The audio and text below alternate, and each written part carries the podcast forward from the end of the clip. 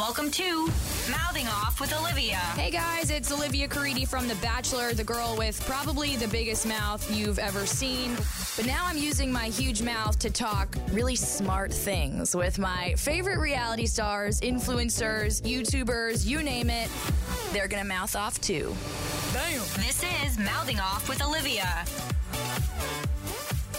All right, so I have a particularly fun podcast today. I have Amy Kaufman on, who just wrote the book Bachelor Nation, and it's everywhere right now. Everywhere. Um, but it's basically a deep dive into all things Bachelor, and I cannot wait to talk. So thanks, Amy, for coming on. Thank you for having me. I'm excited to talk since I wanted to talk to you for the book. I know it's my bad. I was always like, oh, okay, I feel like I just want to let all of this go. But I know it's already published, but I would love to answer anything that you need. Maybe it can be for your second book.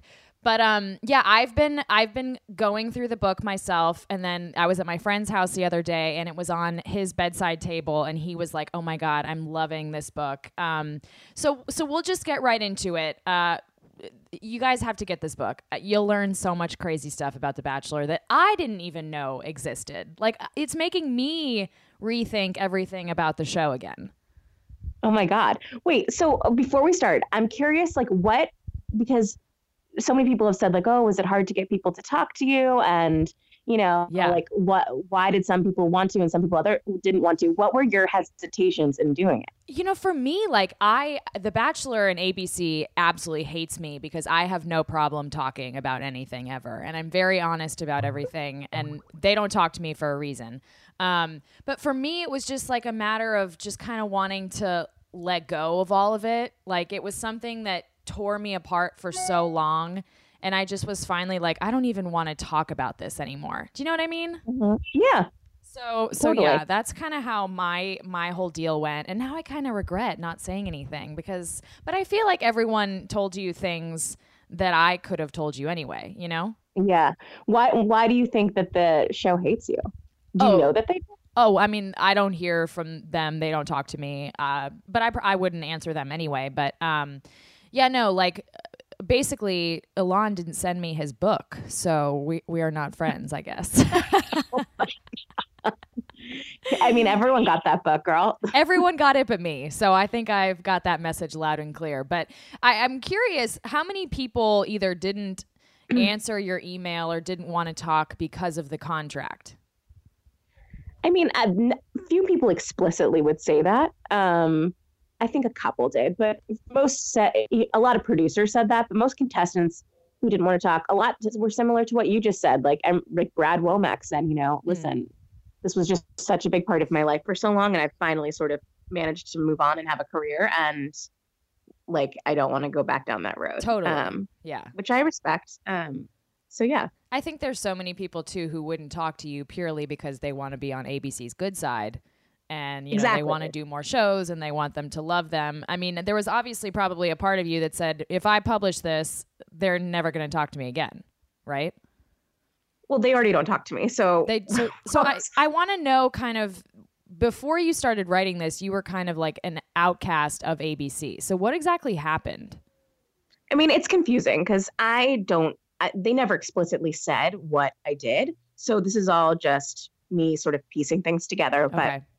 Pretty much for a few years, for a few years, I was just recapping the show for the LA Times. Mhm. And then they would invite me to like things that you would have been at. So, Right. you know, like the women tell all. And then you did, what you did interviews afterwards, I'm presuming. Like, yeah. so I would have been one of the people interviewing you or Mm. whatever, that kind of thing. Yeah. And um, at one of those events, this is what I think could have been it. Um, and I write about this in the book. It was the season of Ben Flajnik, and Okay. Courtney Robertson was there. And they left the mics on during a conversation in which Elan was talking to Courtney um, about sort of her emotions. And she was saying, you know, oh, I'm not that emotional anymore. It was during a commercial break. And he was like, you have to be like, this is for you and Ben. You know, like basically, it seemed like he was coaching her to cry, sort Yeah. of. And so I wrote about that. And then it was shortly afterwards that I was no longer invited to things. Yeah. Um, but it was like a public, on the record journalist event. So I felt like it was completely within bounds to write about that. Yeah, totally. And I, it's Yeah. creepy because I can absolutely picture Elan saying something like that. Like I remember when I got dumped and I was on the island and I was really cold and I just wanted to go home. Like at that point I was so tired and I was like saying in my interviews like I'll say whatever you want me to say and I just want to go home. And like it wasn't Elan, but one of the producers came in and gave me a hug and goes, "You need to cry. Like you won't look good if you don't cry." And that's so so those kinds of things uh, i do remember uh, very well the whole like this is about how you're gonna look. And at the time i didn't know i was gonna look like shit anyway. So i was like okay sure fine and just started crying. So you were one of those like quote unquote villains who didn't have a sense of the way that the narrative was being shaped while you were filming. no I, I really had no idea. I mean i knew that i was an outcast and i knew that things like weren't going well for me but i thought it could go one of two ways because i really truly felt like bullied on the show. And i thought you know some people would see it as me just unfortunately being kind of overpowered by a clique or me looking like a crazy person. And there are a lot of people who say you're the best and I still watch it these days and I think the twins were so much meaner to you than, you know, you ever were. But then there's still a lot of people who think I'm a crazy person. So I actually I had I did not go into it wanting to be a villain and um I, I didn't really know it was happening at the time. I mean, obviously now I look back and I'm like, okay, yeah. And there were a lot of things that I was kind of pushed to do that would push the narrative along and I just didn't know what the narrative was at the time. You know what I mean? What, what do you mean? How would they push it along? Like, what do you mean? Well, like the you know, I didn't really ever say that much to the girls. I was a pretty quiet person, and the one thing that really annoyed them was that I would um I would grab Ben first, or like I would you know ask to talk to him before other people. Mm-hmm. And I remember at the time my producer would always be like, "Hey, Ben asked us to ask you if you'll grab him first. and so I'd be like, "Oh yeah, sure, fine, whatever."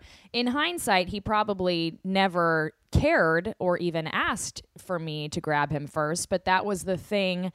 I would do that, and then the girls would talk shit about me. And so it kind of like pushed this cycle along of like outcasting me. You know what I mean? Right. That's interesting. Yeah. So when people like so many people the last few weeks have been like, it's all fake, right? It's scripted. Like that's the general public's question. I'm sure you get that all the time. Yeah. And I feel like you could give a good answer in that like it's not scripted or fake, but it is produced, like you were just Yeah. saying. Like so when they don't when girls are asking to steal him for a second, it's always because they were like usually prompted to do that, right? I would say like a majority of the things that I did, they were ideas that were presented to me. And you know they present these ideas like this will go really well for you. Like I remember uh, the talent show, me jumping out of the cake. That was a producer who kind of whis- whispered to me, "Hey, here's a cake. You should jump out of it." And I was like, "Well, I don't have another idea, so this is the best I got." So I did it. So it's there's no script. There's no like, "Hey, Olivia, you're going to be the villain, and and this is how it's going to go." But I always say like every action causes a reaction. So every single thing in the background now I, I know that they're probably forming all of these things. And everything that we say they're saying hey you know Olivia was saying this. We should probably like act on this or whatever. And and and so yeah no i mean we're never asked to say anything but you know they present the questions to you and then they say you have to speak in full sentences so you know and then they can do what i've learned and you talked in the book and i want you to talk about it because a lot of people don't know what it is is frankenbiting where you know and if you could describe that because a lot of people don't know what that is. A lot of people. Yeah, and then maybe you can point to an example where you think that happened to you, because Oh, I'd be curious. Um, so basically, it's like Frankenbiting is an editing tactic that comes from the word Frankenstein, obviously, like mashing things together. And so they would take a soundbite and edit it to alter the meaning. So if someone said, "I really can't see myself marrying Ari," they would change it to make it. I can really see myself marrying Ari. And then they would not show your lips moving as you were saying that. Instead, it'd be like, the b-roll of the ocean or like you guys are walking on the beach or whatever so it seemed like that was the messaging when it really wasn't I, I yeah, that's that's totally it. So so you know it's hard when you say a lot. I just remember on the um, I didn't watch my season, so when I went into Women Tell All, I was kind of blind. Wait, you still haven't No, I haven't watched it. Oh, anything. damn. I watched the Okay. first episode and I watched Women Tell All after it aired, but I didn't watch anything in between, which I probably should have because I did feel a little bit unprepared for Women Tell All. but there was this one point where Amanda said, "You know, you you said that um, that if I were Ben, I would run away because Amanda has kids." And I literally was like, "I never said that. I would never say that ever." And so I was curious. I went back and I looked at it, and it was totally Frankenbiting, where like I was probably talking about me wanting to run away.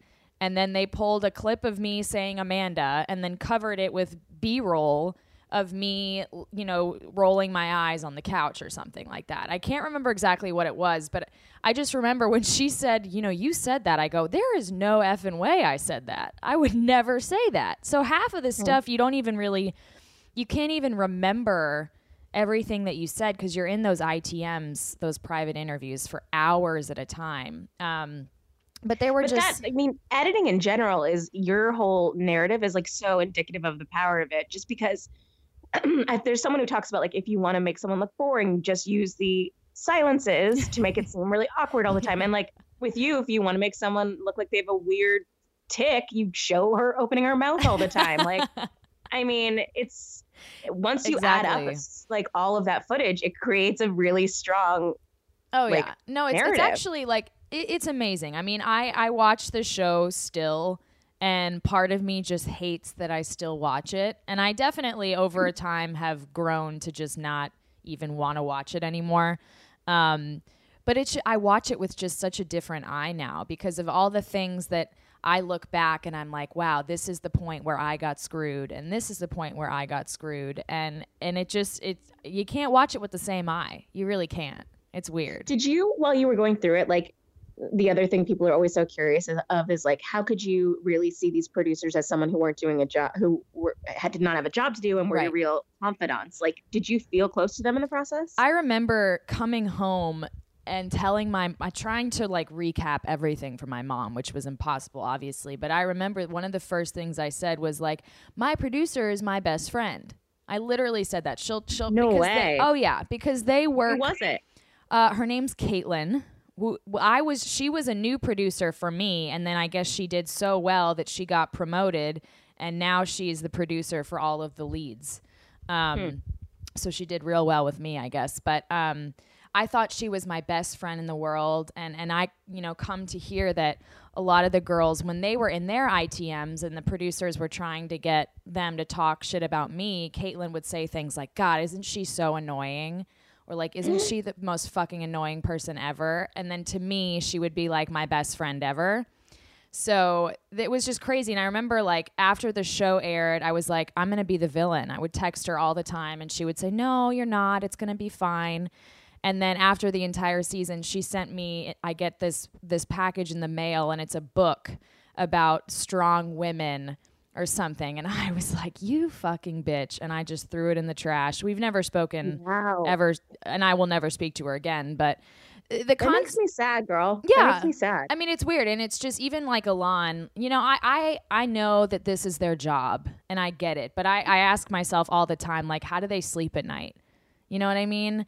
And there's so many people who will still be friends with them, and I just can't do it. Like, I can't understand befriending someone who basically manipulated me for a paycheck. You know what I mean?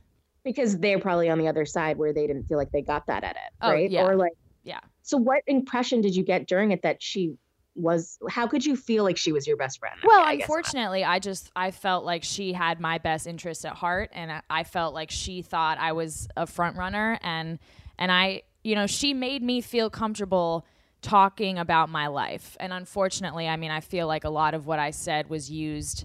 Um, you know, to my disadvantage unknowingly, but she just made me feel like because I felt so alone while I was there, like there was no one who would talk to me. I remember like going into the lunchroom and you know, I'd sit at a table and all the girls would sit at another table and I would just be sitting there by myself and I was like this it was the most lonely I've ever been in my entire life. And so she my producer just, you know, she would sit with me, she would talk to me, she would try to like I, I mean, she probably didn't care at all, but in hi- in hindsight, I felt like she was my best friend. I felt like she believed in me and, and cared about my sanity, but secretly she was probably just praying for my insanity. You know what I mean? Damn, that's so dark. Yeah. Honestly.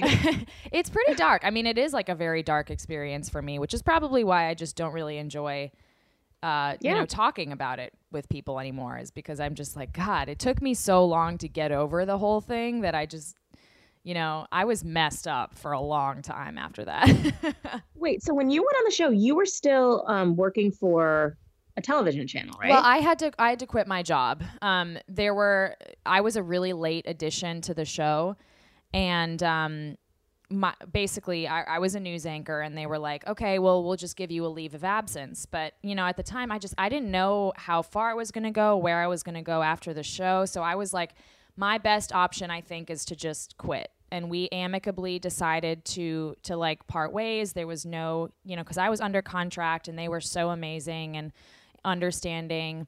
And unfortunately, because of I think the edit that I got, I couldn't get a news job after the show. Um, and then you know to this day, I still haven't gone back. But um, I I was like, so a, when people do people say to you like what because I mean there's so many judgmental people that I've encountered who are like oh, just why would you do this in general Yeah. but especially someone who actually I mean it's rare to have a Have a quote, unquote, career. real job you know Yeah. like what was the upside for you in your mind I mean, for me, I I had no intention of ever doing it. I've been watching the show since you know middle school, but I never wanted to do it, and um, you know, I, I would never blame my mom, but she she really wanted me to kind of get out there and experience life. I'm such a hopeless romantic, and my parents were actually married on Good Morning America. They were Oh, the right, first yeah. couple to ever be married on GMA. And she thought, you know, I just think it would be so fun if you tried this experience. And we were all super naive. I mean, my family thought it would be the most fun experience and such a positive thing for me. And, you know, obviously, again, in hindsight, it was horrible. Um, but I, I, th- I think it was something where I felt a little pressure to do it by my family. And, and this is something we've talked about greatly as a family. And it's, it, been a strengthening experience for all of us. But um, it was honestly so last minute that I mean, I was cast five days before we started filming. Most people go through months and months of casting, and, and I really had no time to even think about it. So they were like, okay, you're to be great. This is to be the best experience of your life. And they're rolling out the red carpet, and they're like, you're to win. And, you know, so I was like, okay, great. Yeah, let's do it. So it was really something where if I had even a month to think about it, there's no way I would have done it. But they loved the concept of like me having a job and the fact that my parents were married on their network and and all this stuff. and and so yeah, they they made it seem like it was going to be this amazing thing and I didn't know how it was going to be. So I was like, heck yeah, let's do it, you know? Hmm. And I thought too that I could just go back to work afterwards. I had no idea that I would be the most hated person in America for, you know, that time period and that no no news stations would want to hire me after that. I had no idea that was going to happen. when you went up for jobs afterward were they like explicit about oh you've been on reality show and so It wasn't even that. I mean, I don't I think a lot of a lot of news stations responded just saying like right now you're just a PR nightmare, you know, and and I we can't they would you actually be that upfront. Yeah, because I, you know, I, I would you Google me, and it was a hot mess. Google was horrible at the time, um, and so they would, I would send my reel, and they'd say you're really good, but we Googled you, and you know, we just can't have the villain being our news anchor. It just doesn't work that way. And I would say, okay, I get it. I mean, I, I can't, I understand news. It's really hard to get into, and and there's so few spots anyway. And I always tried to argue. I was like, well, look, I mean, there's no denying that yeah i didn't look great on tv but people are going to watch just to watch me. Um, Right. and and now it's been you know two two and a half three years and i just feel like it was it's such a part of my past that i wouldn't even know how to get back into it anymore but um, yeah at the time at the time it just it wasn't going to happen. It no one bit no one bit at my reel. Nobody yeah it was it was rough well now you have this this is your own form of broadcasting Yeah, no, and I'm I'm experiencing other fun things that you know I didn't do the show to to advance in my career, and in many ways I haven't it really advanced at all. But I, it has introduced me to other forms of journalism that I never even knew about. You know, I love podcasting. I'm starting to get into radio too, like full time. So so I'm like I'm grateful now. Um, and it has been really cool that I think I've naturally redeemed myself without having to do another show because I, I did not want to do another show ever. not at all. Did they try to get you to go on a spinoff? Yeah, they've tried to get me on Paradise twice. They tried obviously really really hard, like directly after The Bachelor. And Right. and they had every producer imaginable on me trying to to get me and I just wasn't having it at all. Um cuz to me there's no incentive. There's no incentive for them to make me look good. And for me, like, I didn't want my life to become, you know, being a reality TV star. I just didn't want that. That's not why I did the show. And uh, yeah, they tried again for Paradise last last uh, the the uh, time when the scandal happened or whatever. But I just was like, no, I'm t- I'm too far gone. You can just drop me. It's all good. They obviously don't hate you that much if they still would put you on their show. Uh, you know, I, I, I think it's grown into a, a hatred just because I talk about how much I don't like them, and um, I'm not afraid to say it. Like I, I'm not someone who wants to be on their good side. I really don't care. So you know, Did you like read? I mean, looking at the contract really freaked me out. yeah. Did you? Was there any hesitance when you like read the intensity of it, or I no? mean, yeah, the contract itself, and, and you guys got to read. We'll we'll get into kind of the details in the book, but um, the contract was super long. You saw it. Um, a lot of it, and I had my, my family. We had a like a reading session where we looked over it and we sent it to. Um, our lawyer friend, our family friend, and he was like, "This is super intense, but this is like a standard reality TV contract." But for me, the the scariest part was just basically the anything you'd say and do can be used against you thing that you know if you're if you do something embarrassing we can air it. And if you are naked we can air it. And uh the just the concept of kind of 24/7 being watched it felt like a big brother kind of situation. Um and it was a little freaky i'm not to lie. It was it was it was hard. And, and then of course the length of the contract too that it was you know 1 year past the end of your season so I was like, God, this is a long contract, you know? But I, I kind of ignored it from the beginning. They said to ask the PR team if you can do interviews, and I never did. I just did them anyway. So I was I was not following the contract from the get go, basically. so you just kind of thought all the stuff, the language that says like we can embarrass you and we can like ridic- ridicule you, yeah, ridicule you, wouldn't apply to you. I mean, I, I knew it would apply to me, and, and they did. And I, you know, that's what I signed up for. And I, you know, my lawyer was like, if you really want to do this, like this is, if you did any reality show, this would probably be in there because they'll ri- ridicule in whatever way. But I thought I was tough. I thought I was, you know, stronger, and that I would would not be subject to, you know, their manipulation. And it turns out I was probably manipulated more than anyone. So. I ha- I thought I was I thought I was like better, you know, as a a TV producer already. I was I mean, uh, you know, in a different way. I was like, "Oh, I'll I'll be able to outsmart all of this." And it I wasn't. So, it was crazy. my God. All right, you guys, I've been working out real hard lately and I can tell the difference. I can feel like an ab or two. My booty is growing a little bit. I'm proudly wearing those crop tops. And apparently, y'all can tell too because I've been getting a ton of DMs about my workout regimen. So here's my answer for all you guys just to get it out there. I use Beachbody on demand and it is the best. Beachbody on demand is an easy to use streaming service that gives you instant access to a wide variety of effective workouts that you can do from the comfort of your living room and you can do it 24/7. It's the company behind P90X, Insanity, 21 Day Fix, T25, Brazil Butt Lift, PiYo, 3-week yoga retreat and more. I'm getting motivated by the best celebrity super trainers out there, like Shaun T, Tony Horton, and Autumn Calabrese. There's hundreds of effective workouts for all fitness levels, and they range from bodybuilding training to cardio, high intensity yoga, even dance workouts if you're into those. My favorite right now is T25 with Shaun T. I work out five days a week in my living room, and I'm getting an hour of work per day in just 25 minutes. It's, by the way, a pretty tough 25 minutes, but boy, it is worth it. And I'd love for you guys to try it too. I just posted an Instagram photo the other day, and I could not believe that, you guys, my butt looked like that. And it all fits into my schedule. It'll fit yours too.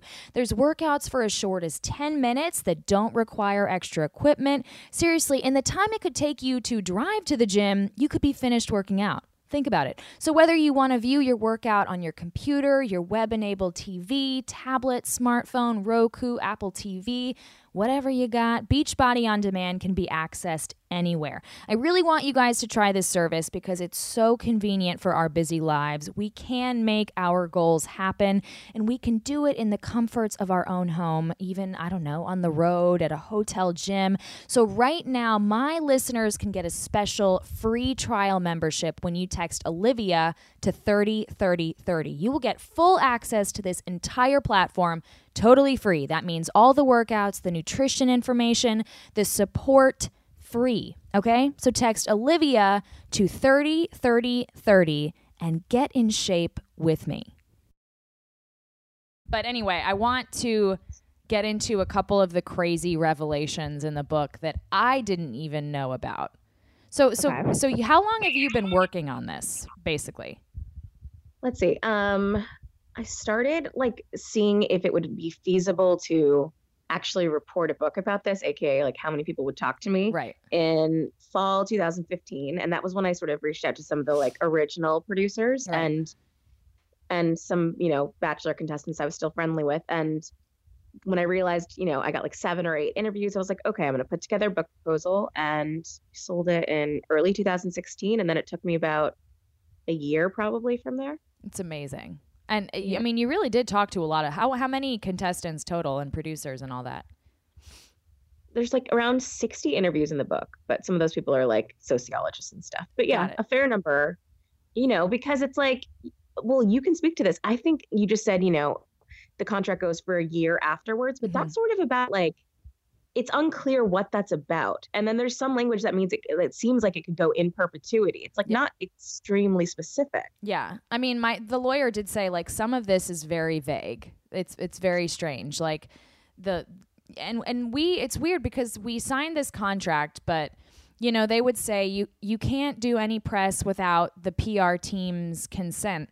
But like we didn't never knew who the PR team was and if we did, they never answered emails or like consent emails and so I was just kind of like, okay, well, screw it, then I'm just going to do it myself. Like wait, who who are these people? So there was just a lot of stuff that was really vague and you know, yeah, we did uh, which is in the book. We talked to a private investigator um Mhm.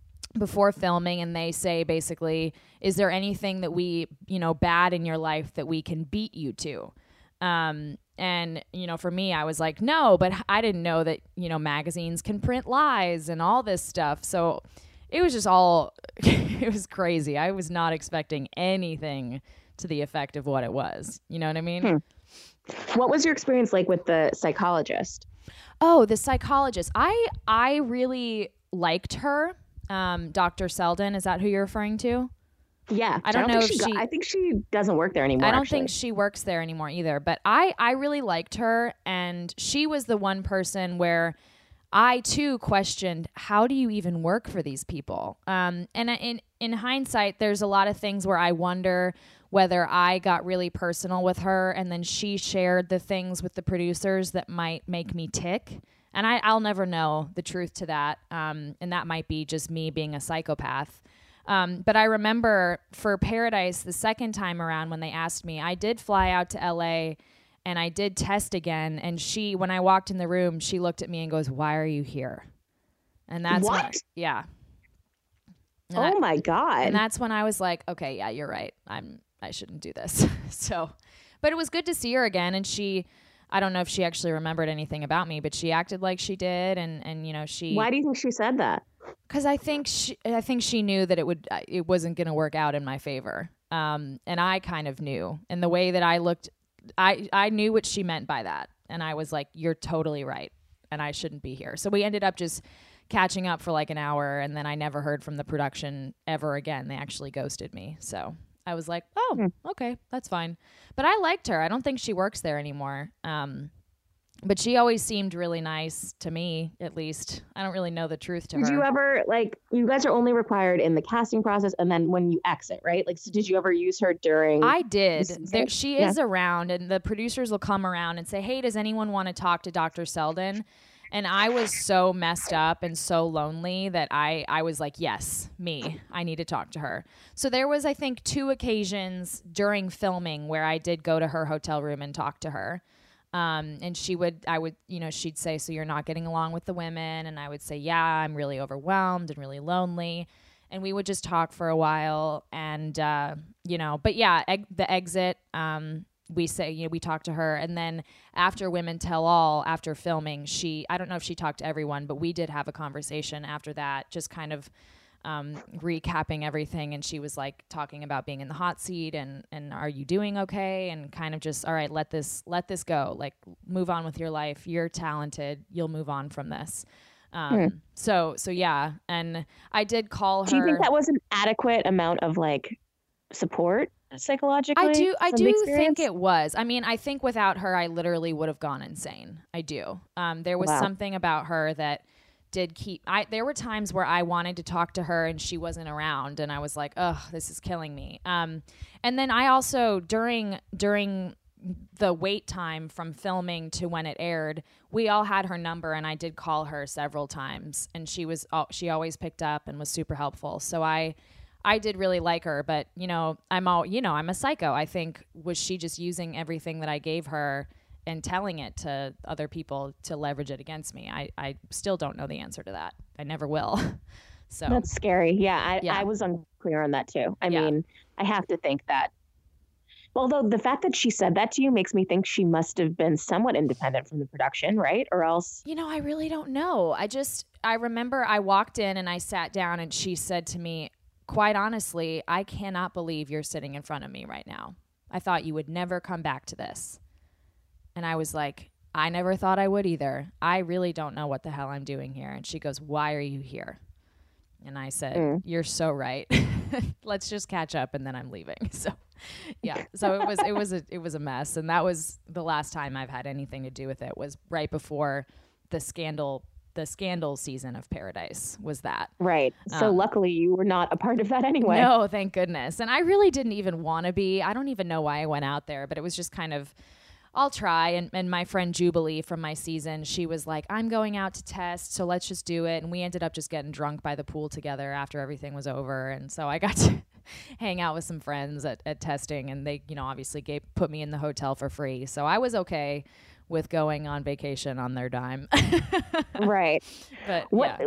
what ended up like unfolding on the show that season on Paradise, were you surprised by that hearing about that kind of behavior or were you like no that's that seems in line with my experience i mean the only reason i was s- surprised by it necessarily was just because i was always so nervous to even like kiss ben on camera so i was just sitting here thinking god whatever happened like i could never have a sexual experience on camera like that's crazy so for me um that was just alarming um and then the other thing for me was the the producer um, I, and this isn't even I think the same situation, but the producer who filed the lawsuit because of like the sexual yeah. uh, talk on Becky. the on the set, Becky.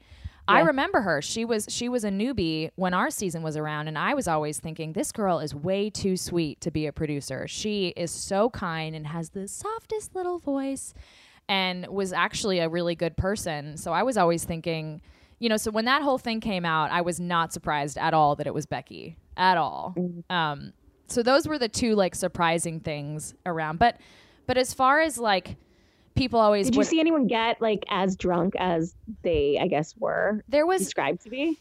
no one no one I was sober on the show so um so I didn't drink at all but um I mean girls got drunk like there were a couple times where you know, like their eyes got bloodshot and I was like, okay, they're they're pretty drunk. But there was no one who got so but it was also different. Like I feel like Paradise and Bachelor are very different. Like Paradise yeah, is totally. more of a hookup culture whereas like the girl the girls on the bachelor you're you're just trying to spend time with him and if you're lucky to get one little kiss in you know so it's it's a totally different vibe i feel like you know what i mean but as far as like pumping us with alcohol, it was always there and it was always available, but I was sober. so, and I didn't have a hard time being sober. That's I was I was wondering if they because people are like, would they let someone not drink? Because I don't drink either. So they just they left you alone with that though. Yeah, I mean, I told them from the get go, I I'm not drinking here. And I'm sure they were like, ugh, you know, whatever. But, but, you know, they never pushed me to drink. As I say, like when you go in the limo to drive to your date, there's bottles of champagne and there's Tito's and there's everything you could ever want.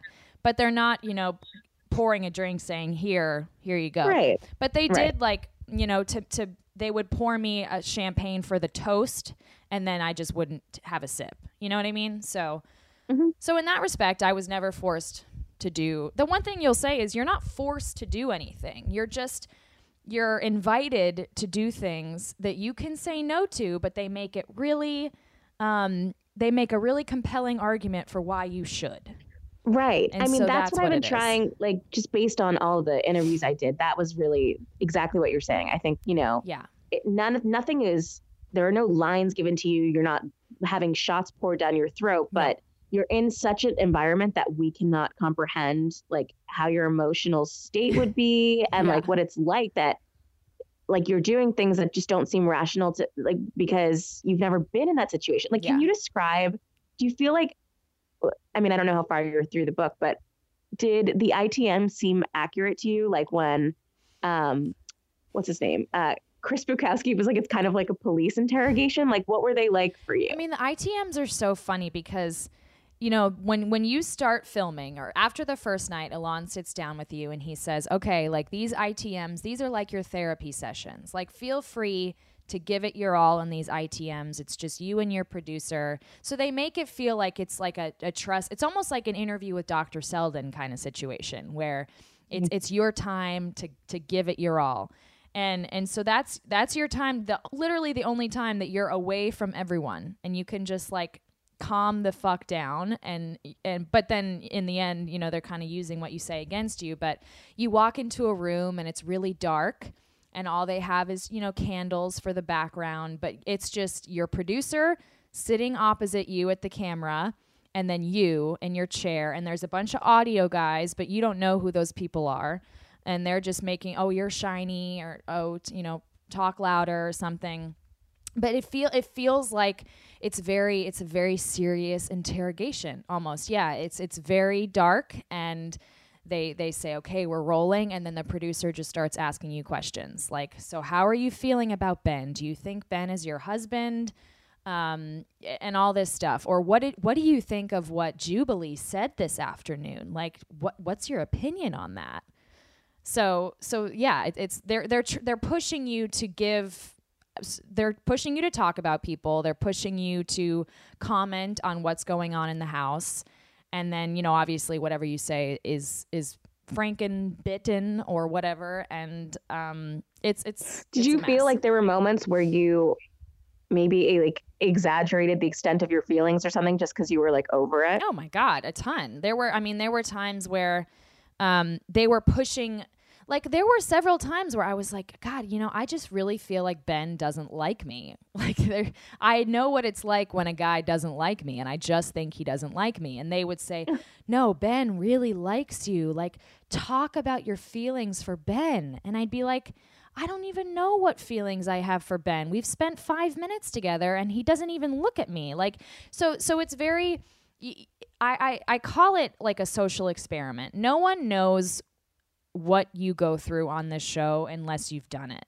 It, it it's the it's your brain is powered to think about this person so much that if you ran into him in real life, you might not even look at him. He, he you wouldn't even get along in the real world or or for whatever reason you you're just convincing yourself this is the person for me because you're powered to just think about this person 24/7 you know they don't want to get footage of you talking about how much you love french fries and how much you love chicken fingers.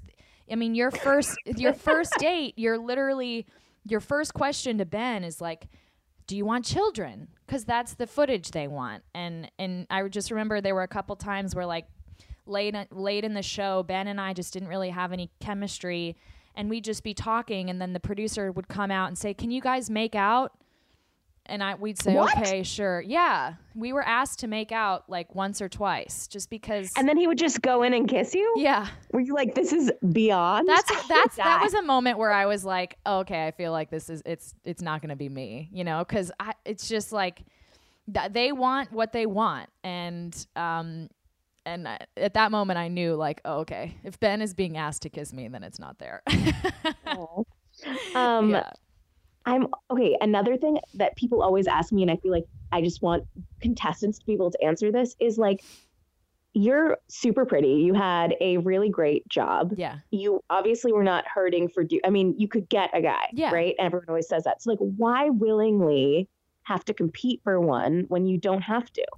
For me, I think it was a situation where um, where I was a news anchor. I lived in a really small town of like 6,000 and there weren't really many dating opportunities. And I was heading into a career um, you know, I don't there's been a couple news anchors on this show, but it's a tough career. You're moving every 3 years. It's hard to have a social life. So so when I was an anchor, I, I didn't do a lot of dating. I didn't have time for it. I was kind of already a public figure as it was. So for me, I think it was just an opportunity to meet to meet someone, and um, I had not really dated a lot since my college relationship, and I was just trying something new. I actually, I do have a hard time. I still do, even worse now. I've never had good luck with men.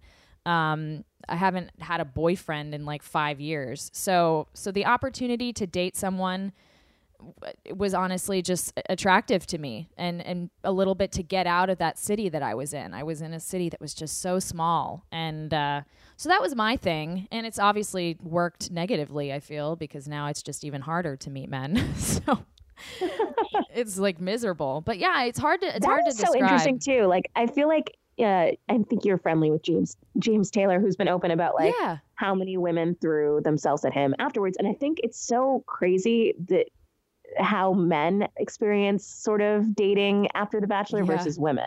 Well, I think there must be some guys who like you because of that, or like. but for be- me that's the biggest turnoff ever like i was just dating a guy who never watched the show has you know 600 followers on instagram for me if a guy goes up to me at a bar and mentions anything about the bachelor i walk away. I'm not Right. into it.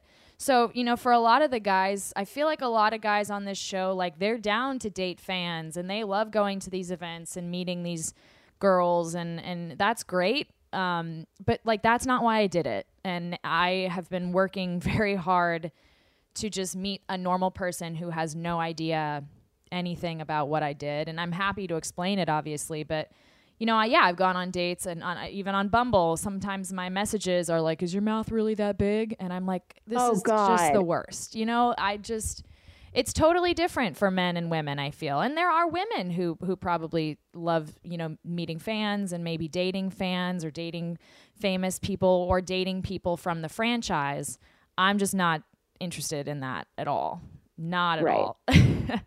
I would rather i would rather be alone forever than end up with someone from the franchise myself that just sounds awful Well, never say never, right? I mean, yeah i mean i've dated i've dated people from the show and it's just it's not good who? uh, uh, I dated uh, Michael G briefly. Oh my God! I Yeah. think he's so sweet. He's I mean we we had a we had a good friendship um but yeah it just it didn't work out and then I briefly not even dated but like saw Derek for a second. Um but yeah, that was it. They're Michael, similar. I see your type. Yeah, Michael G is great. Uh, we we lived in New York at the same time, um, and you know dated for a while. It was about like a year on and off. We were seeing each other, and it just didn't pan out. Um, and he would admit he's a neurotic psycho dater, so it was never meant to work at all.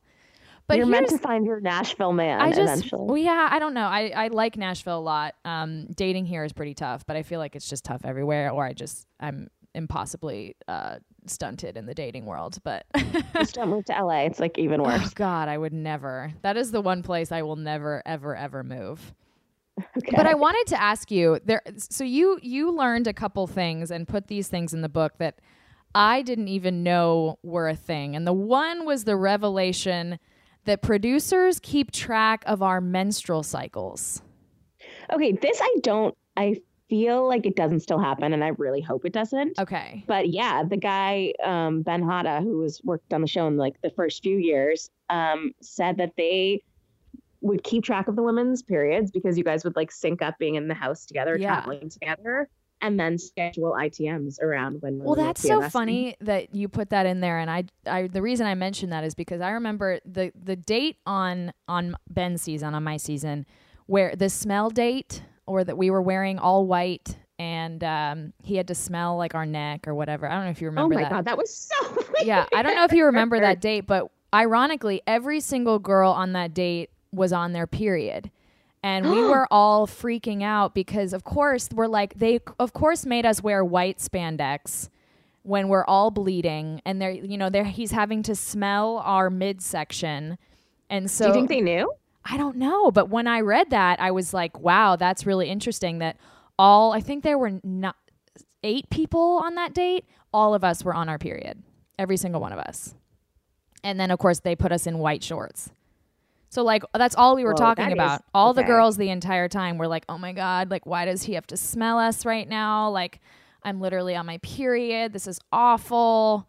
So that was just an interesting tidbit for me that I was like, "Oh, okay." Okay, so that makes me feel like maybe it isn't a thing of the maybe past. maybe it That's scary.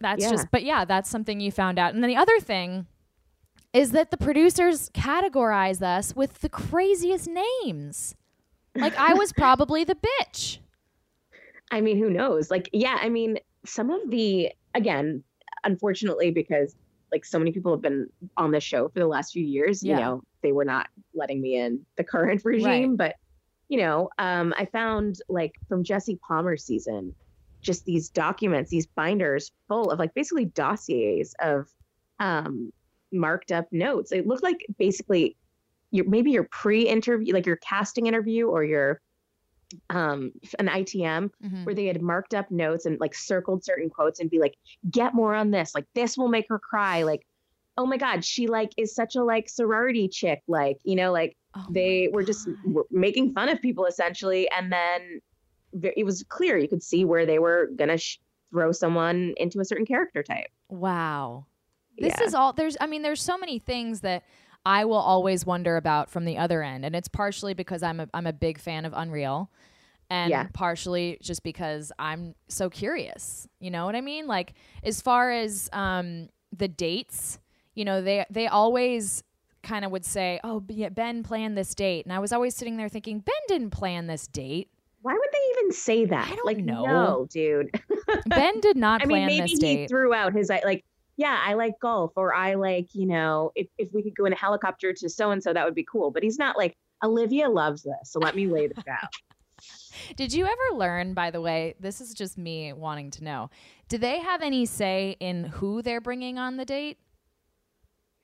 I think you know, like in the beginning, they'll probably say, you know, Ben will be like, oh, I like, I like these five women. Mhm. Um, these are the ones I'd like to consider taking on my first, my first date, and then the producer like guides them from there. Got it. That's interesting. Because yeah. I mean, I was I I'm good friends with uh with Reality Steve Steve Carbone, and Yeah, yeah. he was I was the one I was the first imp- only I think first impression rose winner who's never gotten a one on one. Um, and so I was crazy. Yeah, so I was always wondering kind of what went into the choice of of dates, like how I got so far and just never got a one on one. You know what I mean? Huh. Just weird.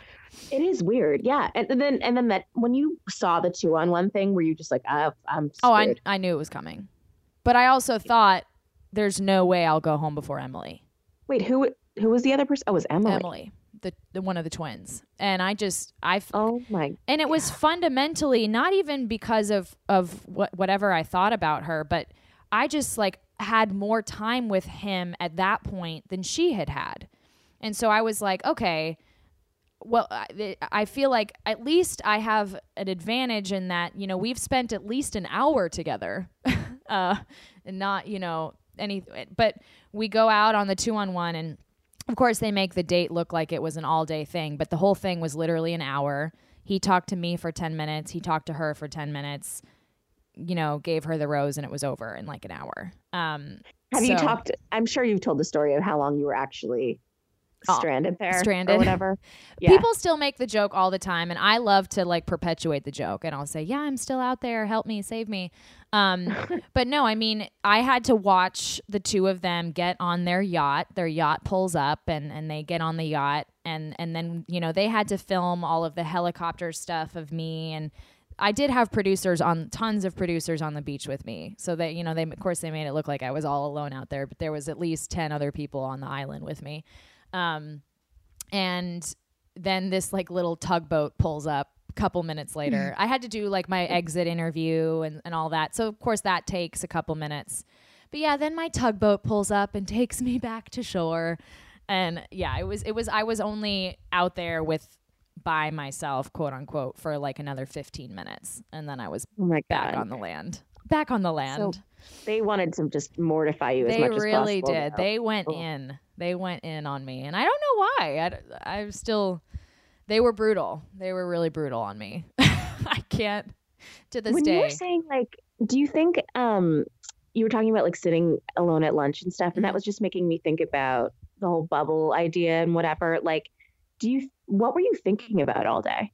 I mean, were you because the lack of stimulation was one of the things that really like added up to me. it was so boring. It was the most boring yeah. thing I've ever done. Yeah, I mean that's the funny misconception is people think that it's like when you we're traveling and it's so fun, but I mean we're stuck in a hotel room all yeah, day every day. room. It's right. not like we go to Mexico City and we just get to walk around the city and travel. Like it's not like that at all. Um, so you know, the entire day, um, you paint your nails one color, and then halfway through the day, you're like, oh, you know what? I don't like that color. You take the nail polish off, you paint it a different color. Um, or you know, there was a lot of uh, you spend a lot of time doing face masks and doing like self tanner because you know we don't get to leave the house and get our nails done or you know go get a tan. So everything is at home, self. Um, we played a ton of Cards Against Humanity. I, ba- I think we basically memorized um, every answer, so I can't even play that game anymore, which is a shame because I really liked it. Um, and then yeah, I mean, like you're doing ITMs for like two hours a day, but yeah, I mean, you're you're spending all of your time finding something to do, anything to do. Um, there was one day in Mexico City. It was after the kind of blow up fight that one night. Um, they did give all of the girls an opportunity to go shopping, but I just did not want to go to the mall with everyone after that big fight.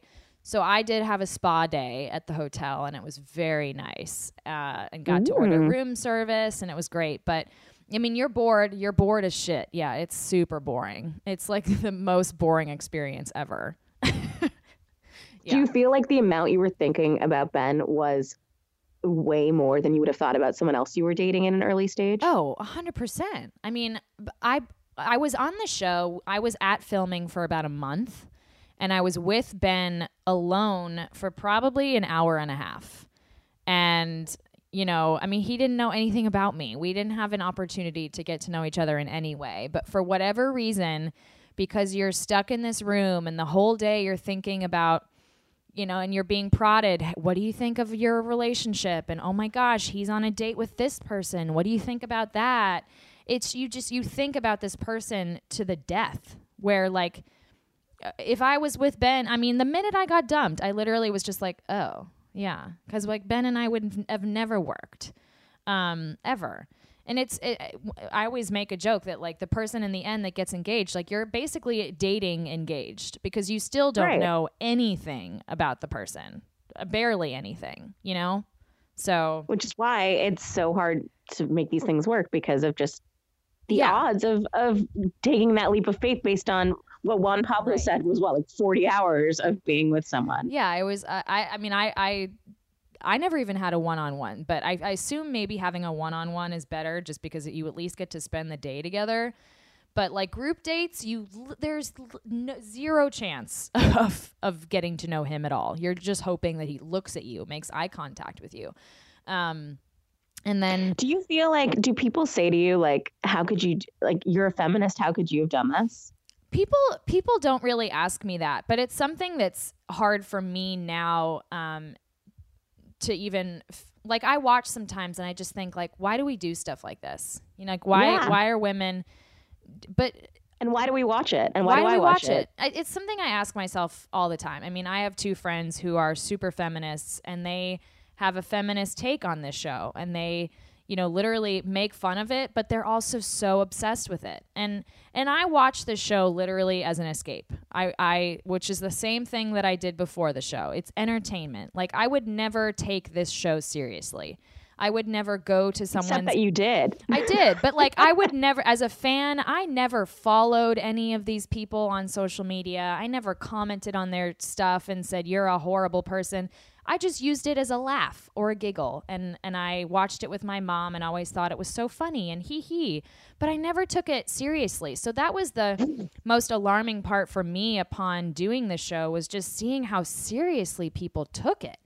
You know, hmm. like you're you, it's just it's it's something that still is crazy that these people watch this show and they think it's like happening live and it, it's just it's there's so much production that goes into something like this and i had no idea about it until i, I really did it you know you will never know until you've done it and when people ask me all the time i want to do the show i'm like i'm not the right person to ask because i would i would never let you do something like that ever because i know you know what i mean Right. Do you think there is a way to come out like being represented as who you truly are?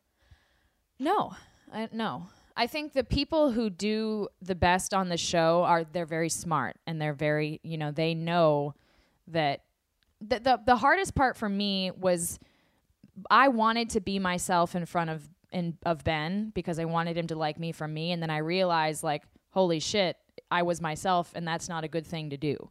Um, it, it it's just very I think everyone is just on edge. You can't be yourself. You can't talk about the things that you would normally talk about. You know, I would never go on a first date with a guy and ask him if he's ready for marriage. Um, so just fundamentally, like everything moves faster. You're you're pushed. So why did you ask that? Because you knew the timeline or because someone said you should? Well, I actually never even got to ask it because we never had a moment uh, alone. But I, I have to imagine. I mean, a lot of times The Bachelor is leading the conversation. So, you know, he would ask me the one time that we had solo time together, we, we had about 45 minutes together. And it was very, I mean, he never asked me about the future, but it was, you know, it was like, tell me about your life and where you want to go and what your goals are, which I loved that moment because it was super normal, but it also like barely made it to screen. All it showed was us like making out. Um, but there was, he never said, like, are you ready for marriage? Which is probably a sign that he wasn't into me at all. Um, so it's hard for me to answer that because I, I never had that one on one dinner where it always gets really serious. I never had that. um, but yeah, no, I mean, you're just every that dating experience and meeting a guy at a bar, are, it's just two freaking different things, you know? Yeah. Yeah. so, yeah, yeah. so anyway, yeah, it's it's very goofy. It's very goofy. Here's my problem with sunglasses. Either I get a cheap pair that look terrible on me, or I pay a whopping $200 for a pair and I feel like I've been ripped off because I overuse them, I scratch them up immediately, and I just kind of regret spending all that money. You know what I mean? So, my friends at Movement, that's MVMT, yes, that watch company that I've been talking about, they felt the exact same way that I do about sunnies. So, they thought, you know what? We're going to make quality, trendy sunglasses and we're going to do it at a fair price. They're not plastic, they're acetate. You can get them polarized and they start at just $70. What? My go to shades, I'm going to be wearing them all summer. I just bought a pair of aviators. That's my absolute favorite style. And if you want to know what I got, I got the runaway shades in black and they're polarized. And I got them for a few summer trips coming up. That includes my 4th of July trip to Seattle. And I'm just saying, you guys, they're really sleek. High quality, premium acetate frames. There's no cheap plastic and so many styles to choose from. So there's classic, trendy, round. You got my aviators, mirrored, polarized, and you can get them for him and for her. So you are sure to find the perfect pair. The guys at Movement don't just make great watches, you guys, they also make awesome sunglasses, and they just released a ton of new styles. And right now, you you can get 15% off today. That includes free shipping and free returns, and you just have to go to Movement. By the way, that's mvmt.com slash Olivia. You know Movement for how they've revolutionized the watch industry, but now it's time to check out their sunglasses, okay? So go to movement, mvmt.com slash Olivia, and make sure to join the movement. Oh, okay, here's what I want to talk about is the concept that winning this show is actually like losing. Do you know what I'm saying by that? Well, I mean, there could be many interpretations of that, but the first thing that comes to mind is that the edit of the final couple is almost always like working against them. I think, Totally. especially in the last few years. Like Brian and Rachel, obviously Ari and Lauren. Um, but that was a weird one. But you Yeah. know, even JoJo, or sorry, even oh, Jesus, even Lauren and Ben. I mean, it was like you're like, okay, like when is the last time you really were rooting for the final couple? It's been it's been a minute. I mean, for me, I'm good friends with Rachel. I've had her on the podcast and she, I mean, she was just so disappointed in the fact that, you know, none of her relationship with Bryan was even shown. And so, Yeah. she, you know, that's for me like I'm almost glad I was never even in the position of being the one for Ben, but like the concept of having all of that pressure, you barely even know each other. And then all of a sudden, there's all these people saying, well, you guys didn't obviously even talk in Ari and Lauren's situation because they just never showed her talking. It just would be so impossible to have to start a new relationship. You barely know each other and you're like trying to defend yourself constantly. I just don't know. It is odd. Yeah. Like, and I mean, the entire thing is set up to, so they say, you know, this is all about finding your soulmate, and that's what the show is for. And then, yet they don't like exactly what you're talking about. They don't necessarily show the highlights of Right. the final person's I wonder personality. why they do that. because I think like in a way it's like, well, okay, let's if in Ben and Lauren's situation, they only care that we're invested in JoJo because she's the next season. If if we don't care as much about Ben and Lauren off in the world, whatever, right? I guess that's true. Yeah. You're they're just prepping for the next season. I for me, I thought they were prepping everyone for Peter and Peter never happened. You know what I mean? Right. Yeah. In that situation. I can see you with Peter. um mm, yeah, no. I think a lot of people could see themselves with Peter. That's true. Every girl can see themselves with Peter in their head at night. Yeah. I mean, I just and the shock that he still has not been on another show. He's he's it's a shock to me. I figured he'd be at least on him. Winter Games. I kind of do too. I'm kind of into it. If I ever meet him one day, I'll be like, "Mad props, dude. I'm glad you never got on another show." Speaking of, is there anyone that you've met from Bachelor Nation that like shocked you in person because of just maybe how different they were or maybe that didn't surprise you that they were exactly how they seemed? Um well, most people, I, I mean, that was the biggest thing I took away from this. And I'm sure you get this all the time. Like, Mhm. oh my God, you're not crazy in person. It's like, yeah, I mean, Ashley, I uh, was the first person I met where I was like, Okay. oh, obviously she's not crying all the time. Duh. Like, or, you know, um, I know I really liked was Clare Crawley. I've never met her. Um, yeah, and she, I think, was the first person who she really went into detail about the relationship with Juan Pablo and talked about how there were things that she wouldn't have put up with in the real world in the way she was treated by him. But you know, she was like, "Girl, you have to understand. Like, I didn't have a, a friend to text and be like." He just said this to me. Is this a deal breaker? She just had the producers being like, well, that was fine. sweet, but Yeah. like, he really loves you or whatever, you know? Yeah. So, um, I think she, it sounded like she had gained a lot of perspective Hmm. in the years since this show, which I sort of saw reflected on Winter Games. And I don't know, she was cool. But yeah, I, I, the whole experience of writing this book just made me be like, I need to like reel in the judgments because it's so easy when you're watching with friends Yeah. and everyone's like, she sucks. She's, She's this. the I worst." hate her. right. And you just pile on, but you're like, why am I even saying this? Do I believe this? I mean, sometimes I, I don't know. I feel like the only kind of feminist ideal that I'm annoyed by on this show, if you will, is that there's never a concept of, you know what, I don't like this guy, so I'm gonna leave. You know what I mean? Well, like, the rare. I mean, Sharleen, like our and she's my the best, hero. the the best Yes. ever. So Char- we've got Sharleen, and I mean Clare did kind of say like, "So glad I'm not ending up with you," but I mean it's. It, there were so many moments where I was like, Ben doesn't even like me, and I wanted to go, but I never went, and I don't know why. But did you want to go because you didn't feel like he liked you, or because he wasn't right for you? I think I just there was a moment where I was there where, you know, the travel wasn't as exciting as I thought it was going to be and I wasn't having fun and it's not like he was sitting there being like, "Oh, I like you, like stay." So I I literally was saying to producers like, "Why am I even here anymore? Like I just need to I just need to leave." And I didn't. And I don't know why I didn't. You know what I mean? I don't know. It's just a weird Well, I think you do know why you concept. didn't because it seemed like I, I, I when I did like a faux interview with the producer, um, when I was doing an interview with him to sort of get a sense of like his line of questioning, Yeah. the first thing he went to was like, "You're so boring. You're like you were so much more interesting in the casting process." He's like, "No one's keeping you here. Like you can leave if you want." And That's I was thinking like, yeah, but then you're like, it feels like you are letting someone down, maybe, or like this is this opportunity that so many people couldn't have, or like yeah. I don't know.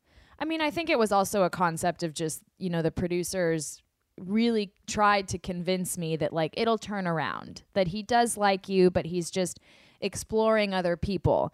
And I remember thinking like I mean, there's just no way. Like I don't see it happening. And I just podcasted with uh Bibiana who, you know, the same thing where she just felt like zero connection to Ari at all to the point where she was like I I don't even understand why I'm here, but th- you know they just kept saying, "Oh, he'll come around. It'll be like a slow burn, uh, like it, a Catherine, where you you come out at the end or whatever." And it's just it's the weirdest thing. It really is. But what did you think of Ben, other than him being? I mean, I didn't cute. even know him. Like I thought, I literally all I ever saw of him was him. Uh, he he used to laugh hysterically uh, at, at Becca Tilley's one of the funniest people ever. And Becca and JoJo were really good friends, and the three of them would just laugh hysterically all the time. And I remember thinking, God, like, I wish I knew what made Ben laugh, you know, because his laugh is hilarious and he's very funny and very goofy. But I just never got to see that side of him because I never felt comfortable in with him at all. Like there was never even a moment where I felt like I could get to know him. Um, but I, it was more of just things that I saw with other people where I thought, okay, maybe I hope I get to see that one day, and then I was sent home. You know, so it's it's weird. I, I didn't even know the guy. I had no idea anything about him. I couldn't name a single thing about him. Literally, it's Doesn't that like objectively, when you're thinking back on that, you're like, oh my god, Like, Totally. I just it's so odd that you like were told someone was valuable, so you just like bought into it. Totally. And like, I mean, he was always very kind and thoughtful and sweet, but not in a way that ever felt romantic to me. So I don't know why I thought there was a romantic. I, I remember like when I got the first impression rose the first night, I knew I was going to get it because I knew that we had like an awesome connection that first night. And I, I can't even remember what we talked about. It was like a blur and I felt like I blacked out that entire night. But I knew it was going to happen and I knew I felt chemistry with him. And then I never felt it again. It just went away. And there, I mean, there was like a hmm. couple moments where I felt like he really liked me. And then he just stopped trying to get to know me. And I just kept hanging on to the the initial conversations and the initial feelings that I felt, not even thinking really about the fact that I just never felt that again. I never did. And when I went home, I wasn't surprised, but I definitely like I didn't think I was going to go all the way. And I, I kind of did at the beginning, and and uh, like I was being pumped with this like confidence and stuff, and then it just disappeared completely. And then it just became like survival, like literally survival of the fittest. How long can I can I keep doing this before my brain just explodes? You know what I mean? Oh my god. It's Wait, it's, so if I had interviewed you, yeah. what is something that like you think I should have known? Like what what would you have told me that I didn't know? I mean, I always thought the people always ask like what are some random behind the scenes things and I th- I mean there were just things about like obviously like you don't sleep at all the entire time, which you know that, I'm sure. I'm sure the the lead Yeah. sleeps even less than the contestants do. They they get like an hour of sleep a night. I always thought it was so weird that we couldn't control the light fixtures in the mansion. Like the lights were always on and they had just taken the the up and down lever so that you couldn't turn them on and off. So we were sleeping we were sleeping in the light, so we all had to wear those little masks and then You like at, slept in full light. yeah, and then at like Oh, four a.m., four a.m. or four thirty, I never even remember. Um, the lights were like on a timer or something, and they would turn off, and we would wake up, and the lights were off, but the lights were on, and we could not control the fixtures at all. That was weird. Um, I'm just trying to think of.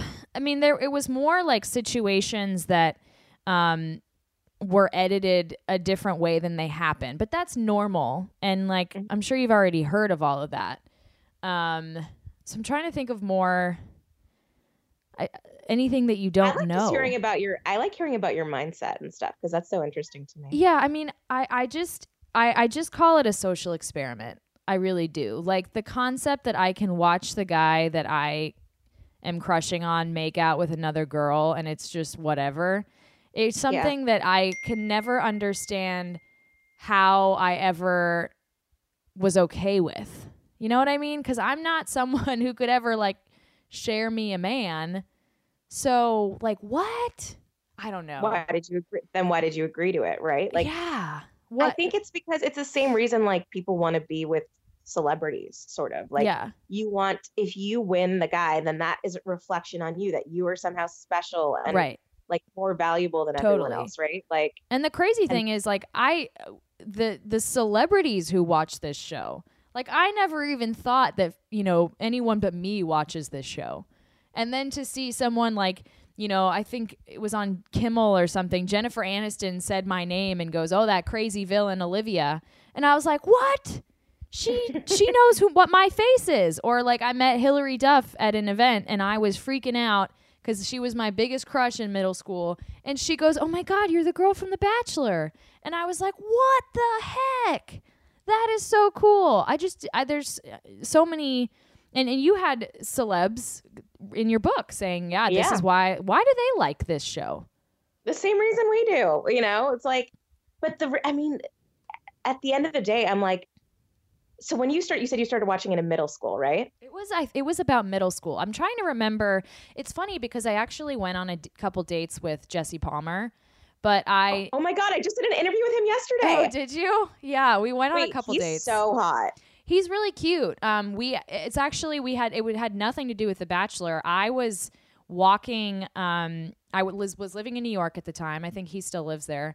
And I was carrying this massive bag to Goodwill, and I was like sweating and miserable. And I just crossed him on the street, and I was like, "Oh my gosh, I watched GMA. There's Jesse Palmer." And I for even I didn't watch his season of The Bachelor, and I I ended up talking to him, and we went on a couple dates, and obviously it went nowhere. But um, I didn't He even watch being it. the bachelor, He right? hated Like, it. Hated Yeah. it. Yeah. Like he we I finally go, I don't know if you know this about me, but I was on the show too. And he was like it was I was so young and at the time it was just like it was like an infant show. They didn't even know what was going on really with the show and that it would even become what it is now, but he just hated being the bachelor and like he knew it wasn't going to work for him. We didn't talk about it that much, but it was that's an interesting little tidbit too. I forgot about him. Um, I, guess I have dated a few. Um, but yeah, I mean, I didn't watch his season, and I don't really know. I, am trying to remember basically the first season that I really remember watching, and I feel like it's like Sean and Kath. Well, Brad Womack. I watched both seasons of his. That's my mom's absolute favorite Bachelor ever. Um, so I remember him. But yeah, I mean, I've been watching it for a really long time. But when you start, I mean, I guess when you're young, like I didn't really start taking it more seriously until I was, I would say, college age, because then I could imagine being the girl in a more realistic Right. way, you know, where it was like before, like the idea of getting married, of course, wasn't as alluring when you were like a teenager. Oh, Um, a hundred percent. And I mean, when I think about it, when I went on the show, I was 23, And I am from the South a lot. Yeah, I was 23. Oh, you were a wee babe. Like you were I'm too t- young for that, girl. No, I'm sm- and like the twins. I think turned 22 as we were filming. I mean, our season because Ben was only 26, I think, or 27. So everyone was a little younger, and it didn't seem totally weird. Um, actually, one of my my good friends from the show, I'm in her wedding this summer. Um, she went home the first night, but Megan Miller, she had the the mini horse. okay. I don't know if you remember her. She she was in her 30s and she was like the first person to go home. She's like, of course, the girl who's 30 gets sent home first. Um, but yeah, everyone was so young and it, it was just so weird. Like I I've always been a lover and a romantic, and I do like obviously want to get married, but reasonably, was I ready at that time? Hell, if I know, I don't think so. I don't think anyone's really ever willing to admit that. But are we ready at that time? I don't know. Seems a little goofy. I mean, no. Uh, How old are you now? I just turned 26 yesterday. Oh, happy birthday. Thanks. So Um, crazy. yeah. I mean, that seems young to me. 23 is like 23 I was I was a kid. I mean now like I've dated a lot. I am ready for a relationship and I can say that because I've dated and because I've done life. But at that time, I mean, I was in my first job out of college. I still had only really had one boyfriend. So it's just it's so goofy and it's like it sets you up to oh yeah, you're ready for marriage. You're so ready. Um, and like, are you? I don't know. I mean, I got off and I was like, okay, I cannot imagine actually having a ring on my finger with a guy that I barely know. You know what I mean? right. So weird. But do you think that like so many people I think would love will say that they love to watch the show because of a character like you, like Yeah. someone who they turn into an over the top caricature or whatever. Yeah.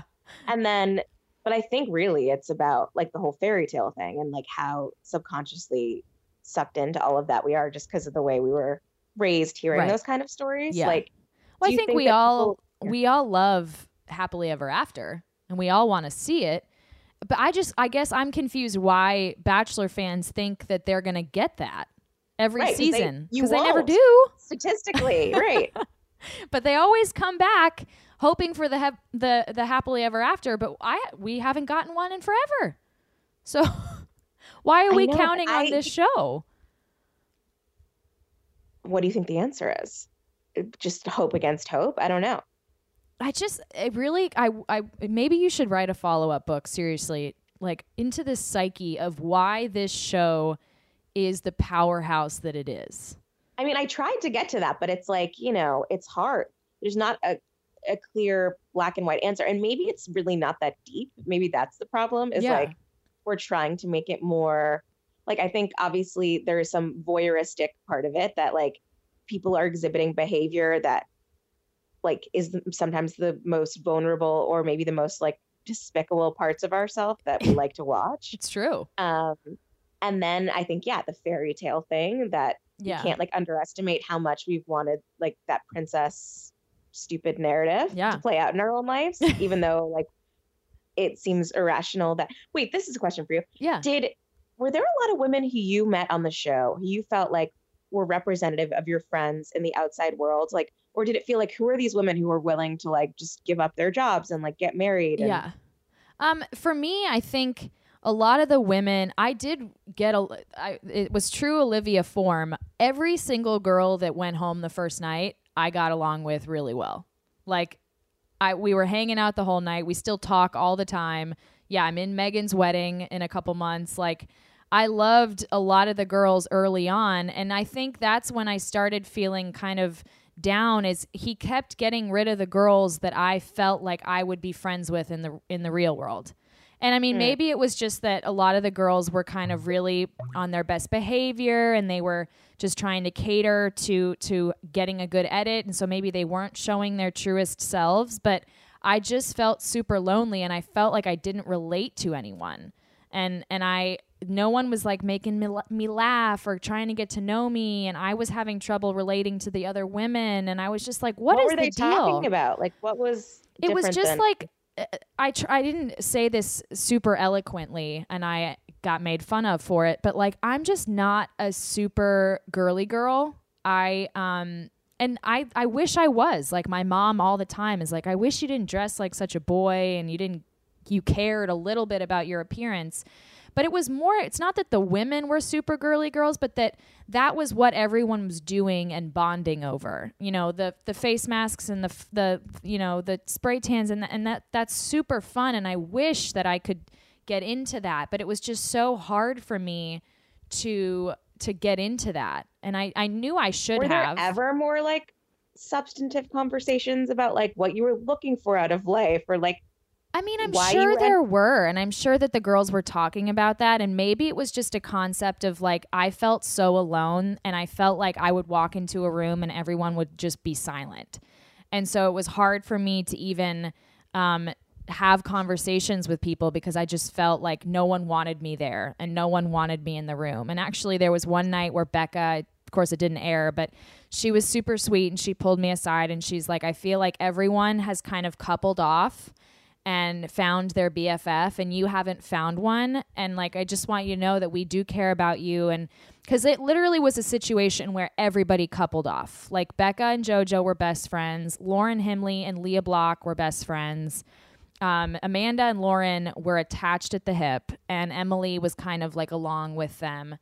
Um, Kayla and I were really the the loners and we kind of got along really well because we were loners but um it was just it was hard to find substance in a situation that was just so strange.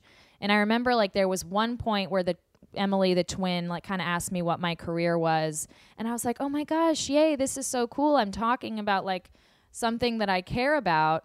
Um and and maybe it, I don't even feel like it was a situation where no one had substance, but we were just so brainwashed to talk about the Yeah. same shit all the time that it was hard to like break that kind of wall of just Ben and love and like looking good for Ben all the time. So let's just beautify. You know what I mean? oh god yeah, there was just a lot of pressure and you always wanted to we were always talking about like is is did Ben make eye contact with you when he came in the room? Oh, he didn't even look at me. Oh, that sucks. So it was just hard. Wow. It's it's it's not to say that I wouldn't get along with the girls in real life now, but I was just I just kind of every time someone that I really liked got sent home, I was like, ugh, you know, what? Who am I going to hang out with? What is happening? This sucks. But you did care like somewhat about beauty stuff, right? Because I read that good interview you did where you went to like a makeup artist before you went on the show to like figure out how to do it yeah. I mean, I right before the show, I didn't know what contour was. I shopped at like Walgreens for makeup.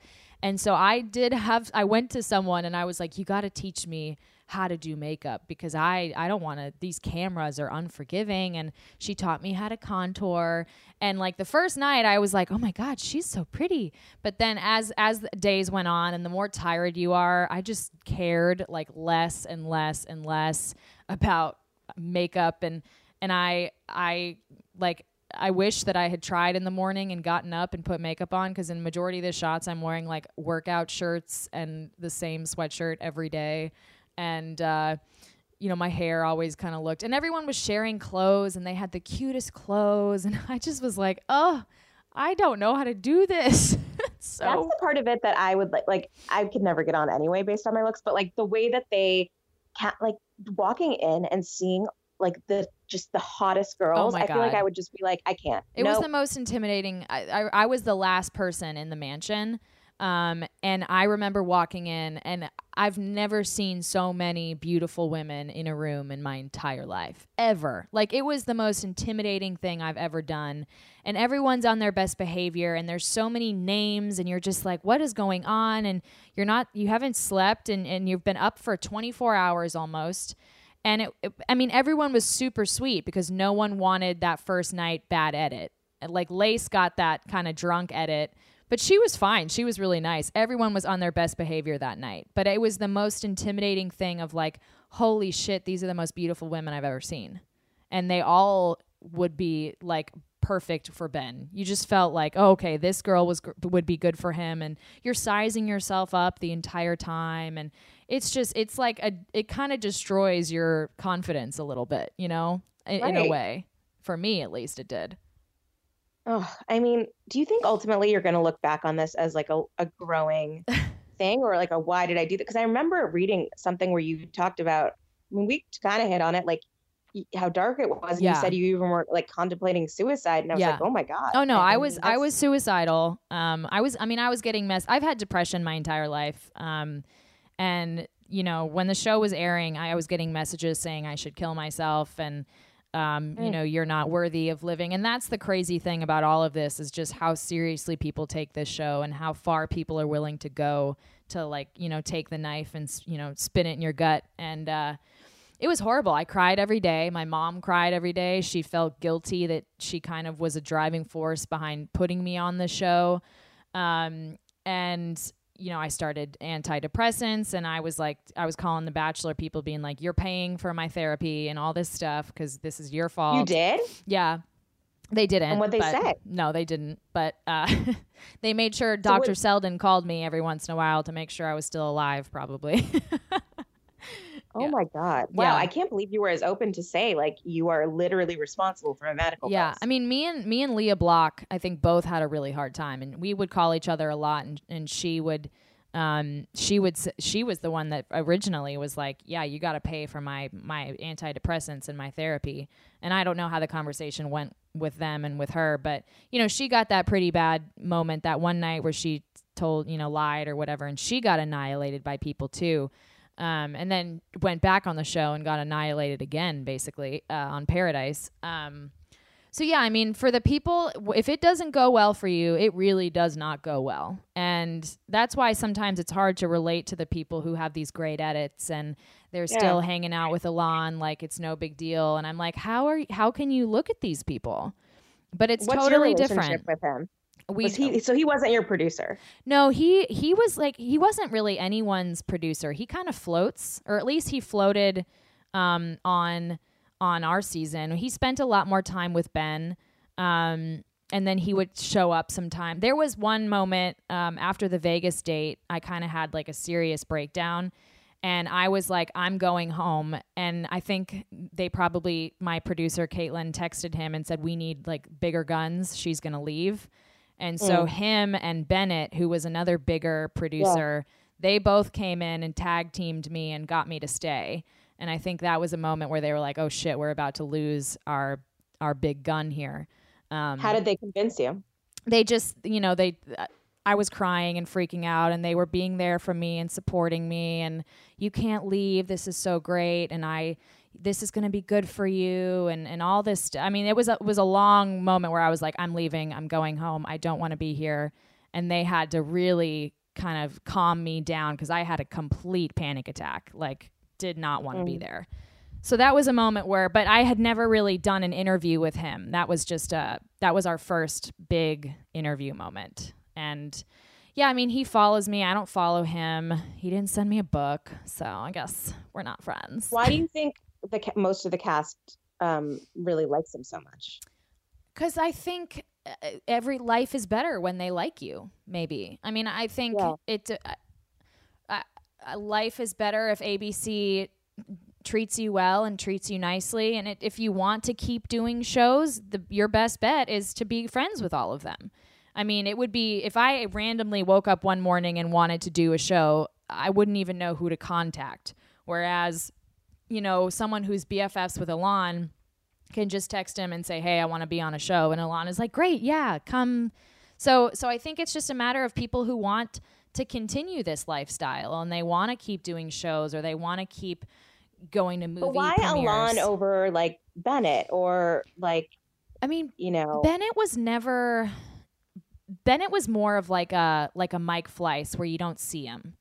Like Yeah. I don't even really know what Bennett's job was. Where like we all knew Elan was a producer and we knew that he pulled strings because of social media. Yeah, and because like originally the first night of filming when we had this big meeting about how we should share our emotions and here we go, filming is beginning. Elan was the one who gave that speech and the only reason I like even knew who Bennett was was because I had met him at casting and they had come in and like shaken my hand, but he was never like in the pro- production mode. And same with um he doesn't work for them anymore, but uh Pete He- yeah. Scalettar. Um, he is someone that like he tried to reach out to me after filming, and I was like, "Don't talk to me," and he said, "Please have dinner with me." and he did apologize and like we talked and we're friendly Really? now. Yeah, we're friendly. Um, what did he apologize for? he just said like I know that was really hard for you and I know that you got fucked with pretty good and uh, you know I don't work for the show anymore because I was like I'm not gonna have dinner with you if you work for the show and he was like no I don't. So we we got together and it was nice and we you know he was like I hope you're well and I'm so sorry about everything that happened. Um, so I do have respect for him and he might have a heart, but he was I also like him too. yeah, he was also someone who um uh I felt like was too good too good of a person to to do what he was doing, if you know what I mean. And I also love his his wife is really great too. So um but yeah, he was not really a producer either. He was more of like a hovering kind of probably above the producers, if you will. You actually don't And even really know who everyone is and what their role is, you know? Right, because you just, in a way, actually, the cast producers are lower on the rung. I think other so. And then like they had they had the cast producers and then they had the producers who like would wake you up in the morning. right, Like, like, that's what segment that's what producers, yeah. Becky was. Becky was someone who like unfortunately, you know, if we needed laundry done, she would do it. Or if we needed a wake up call, she would be the one to wake us up. So there was Right. just so many different cast cr- or crew members and none of us even really knew like who was who. Like I've never seen Mike Fleiss in my life. I have no idea what he looks like. Um, I just know that he's like the guy and he's like this elusive figure. And I don't think anyone's actually met him, or maybe they have. I have no idea. You know what I mean? The leads definitely do. The leads do. Oh yeah, I'm sure. I'm Yeah. sure. Yeah. Um, but no, I've never seen him. And people ask all the time, "What's he like?" And I'm like, I have no idea. I've heard he's very tall. That's all I know. and I so would how not. did you ultimately like get out of that dark mindset and get back to your life? Really? I mean, it took it took a lot of. Uh, I mean, I went to, I went to like three different therapists, and it was a really brutal time. And uh, my move to New York, like for a couple months after the show, I was just so depressed, and I decided like I gotta move, I gotta find a job, I gotta go somewhere. So yeah, so I I moved to New York, and that helped a lot. I got busy again, um, and the the podcast, you know, what we're recording has like totally changed my life because it's just given me an opportunity to show people the real side of me, the the real me. And Yeah. in turn, it's just like totally redeemed me in so many ways. And obviously, there's still millions of people who think I'm a crazy bitch. But for the people who have listened to me and know who I am, like it's been it's been incredible, kind of changing people's minds and um, and then like removing myself from the situation has been really good too. Like I do have friends from the show, but I I really don't talk to anyone from the show.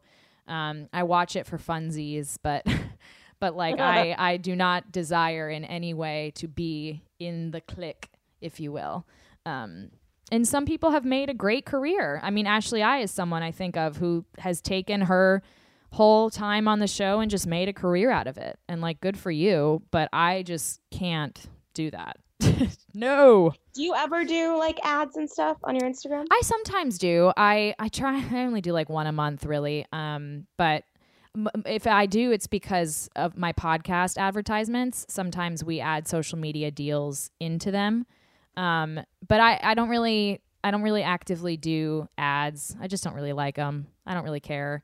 But yeah, I mean, of course, like originally when the show first came out, I was getting hits from everywhere. You know, the sugar bear and the the you know Yeah. sunglasses and the this and the teeth whitener and I, I was getting all those and the money was was great and uh you know now i just don't really care i don't want to people like unfollow me every day now because it's just kind of gone back to like okay here's me and my friend and here's me on the mountain so people don't care about me hiking as much anymore as they used to but yeah i mean i the the amount of money that some people can make on these advertisements is just outrageous Becca is killing the killing game. it. And like she's Yeah. another person I I have mad respect for where like she's I mean she's made a brand for herself and she's getting these ads and these deals that like they're cool and they're not the the shit that I see everyone else doing. I have no problem with, you know, really cool unique ads. I think she's someone who has just like killed the game and taken her what she did on the show and leveraged it to be something bigger. Um, so I have I I think she's amazing, and like Amanda Stanton is someone who's done great things with with her fame, and and Lauren Bushnell with the uh, fashion stuff that she does. So like, I have no judgment for people who take the opportunity. If money comes your way, go for it. I don't care. I'll like all of your ads. I'll comment on them and say cool. I don't really care. I'm not going to unfollow you for that. but a lot of people complain about it. That's for sure. A lot of people. Yeah, I mean, it's just such a part. I don't even notice it anymore. It's like Yeah. I just expect it. Well, if it's done well, that's not annoying. I mean, there's some that like there was even one I saw yesterday, not going to say by who, but I was like, "Oh my god, that's the stupidest ad I've ever seen. I should unfollow this person." But I never will. But I won't. I never will. I don't care Yeah. that much. Um, okay, a couple other quick little questions. Uh, how long? I get this question all the time. How long do you see this show lasting? At least another five years. Okay. What do you think? I don't. I mean, I think it could go on for as Forever? long. Yeah. Like I don't know though, because like so, uh, Arie season was their lowest rated ever, and that True. was five million viewers. true. And so, but then you know they they ramp up a dramatic finale, and everyone it's back up to almost. Everyone's yeah. So, So like into it. Yeah. I mean, I don't know. Just when I count them out, they always figure out a way to uh, suck people back in. It's so but true. yeah, I mean, I don't know. I mean, are people going to eventually get tired of it? I don't know what would switch. I mean, is there cultural feeling of like, why are women or men competing for someone gonna? I feel like if that if that hap it, it would have happened by now. If that's something, if it's a situation where people are like, I cannot believe that these women are fighting over a man, it should have happened five years ago. Because it's Right, I agree. the only thing I think of is, and they do somehow, you were absolutely right, they find a way to ramp it up, but it is becoming obvious to me that it's like a same shit, different season kind of situation. You know Oh, what I mean? Where like the same thing happened with Krystal that happened with me. Where like out of the gate, she's overconfident, gets the two on one, goes home. You know, like it, it seems like the same recipe. It is getting a little bit old for for me, a little boring, a little stale. But yeah, as you said, they always find a way to make things super exciting. And maybe Arie was just a bad choice on their end, and you know they've learned their lesson. I'm sure they Right. have. Because whenever mean, they I think- announced that, I was like, "Oh God, Oh. Worst. I know. I don't even find him physically attractive. no." Um, that's one where I'm like, because those girls clearly thought they were getting Peter. I'm like, Yes. why didn't they just? Why? Why did they go along with this? crazy.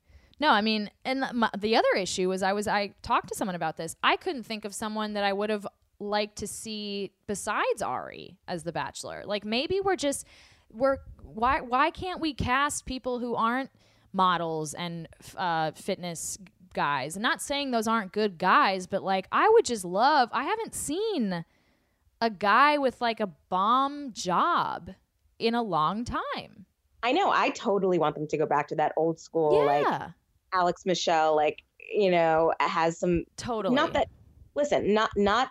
I mean, I think The Bachelor has shown you can be like a single dad or like a Ben, a software salesman who Yeah. believes in Jesus. Yeah. You know, just like a nice guy. Uh, that's and I think that is reflective of like our taste Yeah. culturally changing too. Like it's not just about checking off boxes or whatever, but that's not to say that like we should the guy should have something to offer and Totally. like totally. you know Well, and the other thing was like, yeah, sure. I think the issue is, you know, I'm someone who misses the uh, the old school days of The Bachelor, where it seemed like love was at least sort of on the minds of the contestants. But you know, now it just seems like it's just so produced and it's such a spectacle to where like it's it's not even reasonable to even think like you literally go into a new season saying I can't wait to see who the crazy bitch is and what happens and all the drama that goes on but that's what we watch and that's what we consume and maybe we don't want the the love the cute love stories anymore we want the crazy drama and the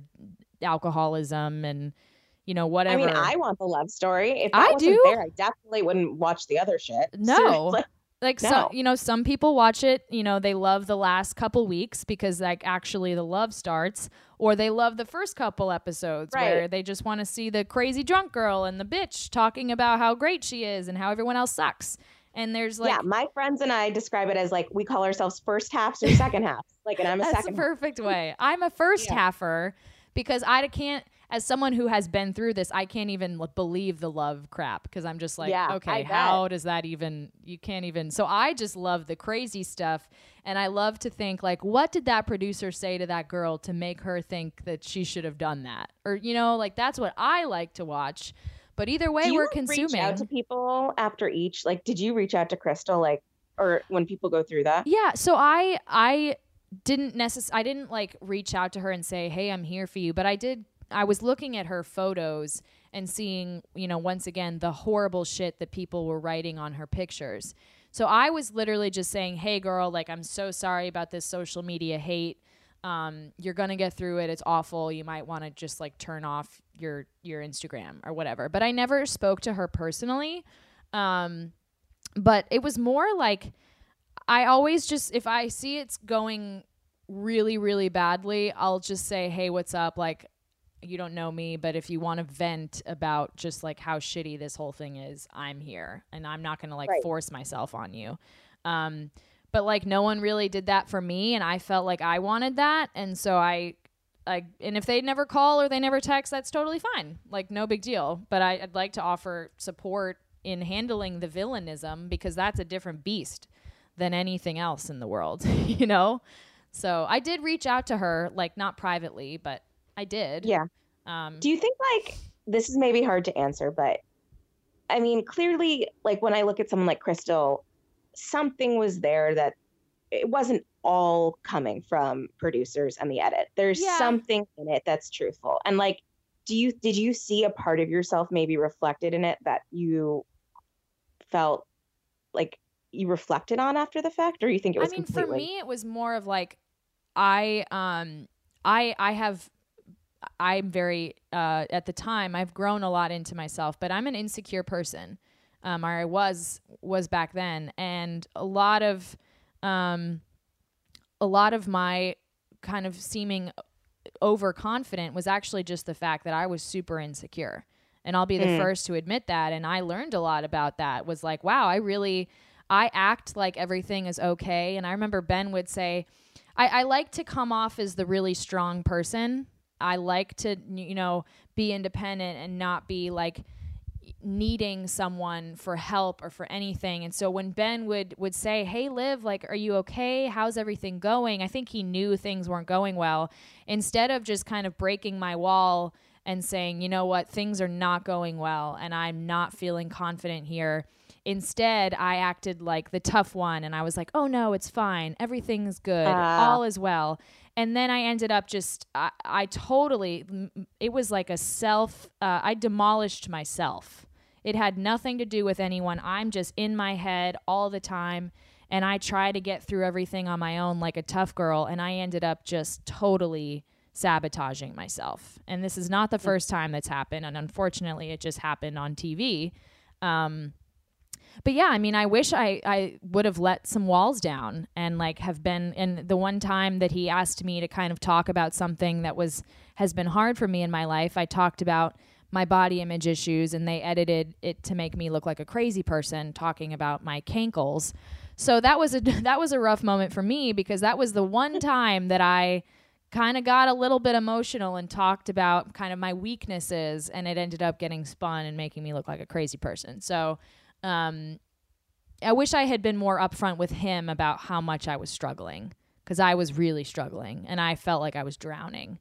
You know, that's probably that was that was the truth. And and I felt like maybe I, I watched I watched Krystal and I thought she self sabotaged too. You know, she she got overconfident and I maybe they built her up that way or maybe she she just honestly felt confident, which there's nothing wrong with that, but I think then she started probably seeing him having feelings for other people and she just spun out. But, you know, she did Women Tell All a lot differently than I did. She kind of seemed a little bit unremorseful on Women Tell All, which is right. kind of the opposite, where I said, Look, I know I messed up and I know that I didn't do everything right here. Um, and I apologize if I, if, uh, when I heard, and I was also disappointed the fact that I got zero apologies at Women Tell All at all. but we went into it differently. So she, it kind of changed my opinion of her just a tad because she didn't seem apologetic. Whereas I was like, yeah, like that was, ugh. I didn't like watching that. Whereas she kind of Mhm. looks like she enjoyed watching that and what she had kind of said and done, if that makes any sense. Right. So, I'm sure everyone. Yeah, I, it's so interesting to me. You still haven't watched it. I would be. I couldn't do that. I would. I would need. I would be too curious. Maybe one day. I mean, my like my best friend Brandi Cyrus, she hasn't watched it either and she's like I got to watch it because there's so many things like all of my best friends who have known me my entire life, they watched it and said it was the funniest thing ever. That they were like you this this stupid stuff you were saying, you're just awkward and trying to make people laugh and it doesn't work. Um so like I was just proud that I went into it and was totally myself, whether it was like ugly or pretty. I just was like, I'm gonna go for it. Um, but yeah, I mean, it it it something that's just like it would be like watching a scary movie a little bit. Like you want to be under the covers or watching it with like your hands kind of spread out over your your eyes. It was like a horror movie. I feel like that's what it would be like. the the cut the side by side um edit on Arie and Lauren was like a horror movie. It literally. was. I mean, the it's not hallways. yeah. I can't imagine anyone wanting to watch that. Like, ugh, I don't want to watch. I mean, it was hard enough to watch myself like as a news anchor. I would have to watch my clips and I'd be like, oh God, let alone me looking like a fool on a TV show. Like, I remember watching the commercials of me and Ben kissing and like dying inside. Like, ugh, it was horrible. I hated it. I just hated it. You'll What never about putting on that freaking outfit in Vegas, dude? How did you're just like? I mean, oh my god, I would never. I mean, and then I loved it. I was at the time like I was bodybuilding right before I started the show, so like my body was the best it's ever been, like tip top shape. And yeah, I mean the producer came over and said, "Hey, there's a cake here and there's an outfit." And I remember they were trying to really get me to do sexy. Like they wanted me to be like la la sexy. And I was like, "No, that's not me. Sorry. Like I'll go up there and do some stupid kicks and some, you know, loser dumb stuff." Um but like ev- all the girls when i came i remember i came out of the dressing room and all the girls were like oh my god like what are your parents gonna think of this? And i was like my mom is gonna be so proud of me. My mom's like super theatrical loves theater and turns out that was like her favorite moment. She was so proud. She actually used a clip of that photo for my birthday picture on twitter yesterday. It was me jumping out of the cake and on the cake she photoshopped happy birthday olivia onto it and tweeted it out and it's great. So yeah, uh, that was like one of my most proud moments because i was like you know what? I'm gonna go for it. Like even if it's an epic fail i'm gonna freaking go for it. You know? And i did that was one of my then, favorite like, moments Immediately afterwards, you were like, "Why did I do that?" yeah, because and I think it was uh, another situation where I had untold the producers about my body image issues and like how it's really hard for me to show my body. So maybe it was a convenient thing that they said, you know, you should get naked and dance in front of everyone because maybe they knew that I was going to have a panic attack like the minute it happened. Cuz immediately I get off stage and I start crying and I have cameras all over me, following me everywhere. And I was like, go away, go away. I just want to be alone. And it made a crazy dramatic scene. So maybe they had a feeling that was going to happen. And one of them made some money by getting me in that outfit. No, I don't know about that. That I mean, but it is like I remember we were watching the Moulin Rouge date this this season, um, and my friends had a very like strong reaction, which was like, why did they put them in these super revealing outfits and no one seemed to give a shit? They were just Yeah. down for it, and hopefully, I I hope they felt the way you did. Like I'm proud to show off my body, but I, Yeah. I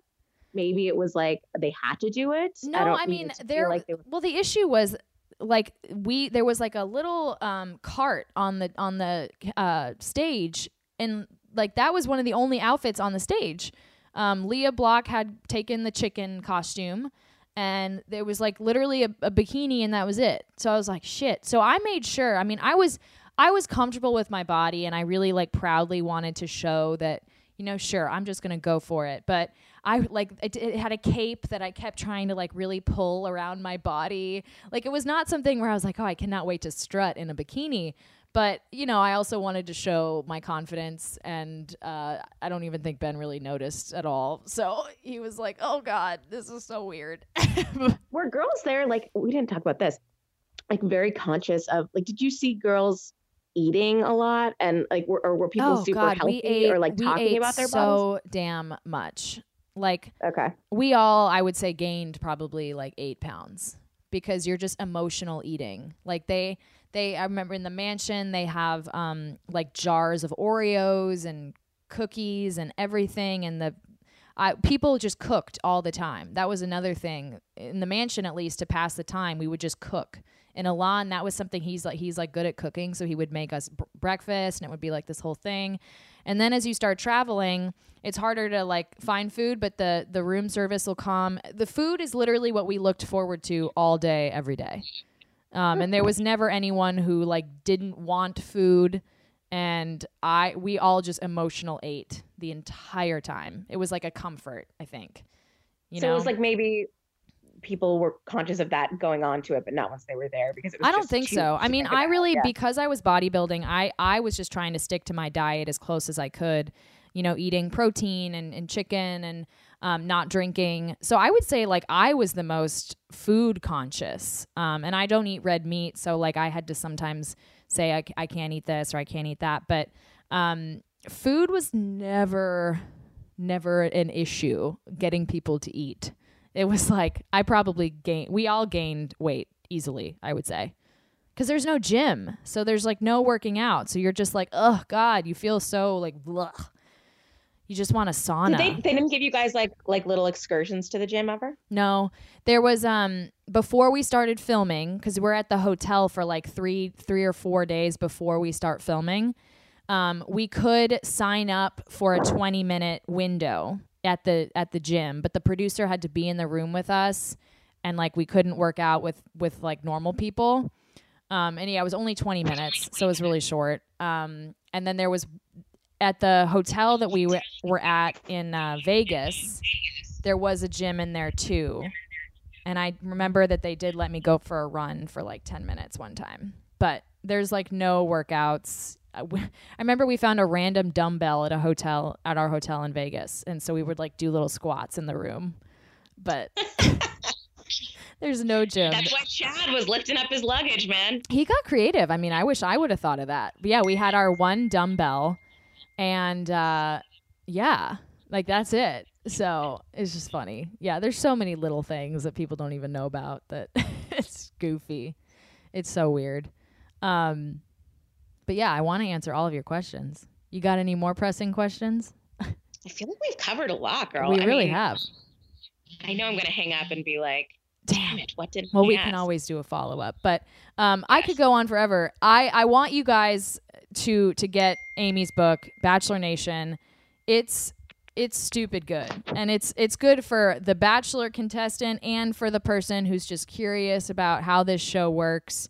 Um, it's awesome. There's so many juicy tidbits. I love the juice in here. It is good. One, do you have like a favorite juice tidbit? do you have a favorite little part of this entire book? Um,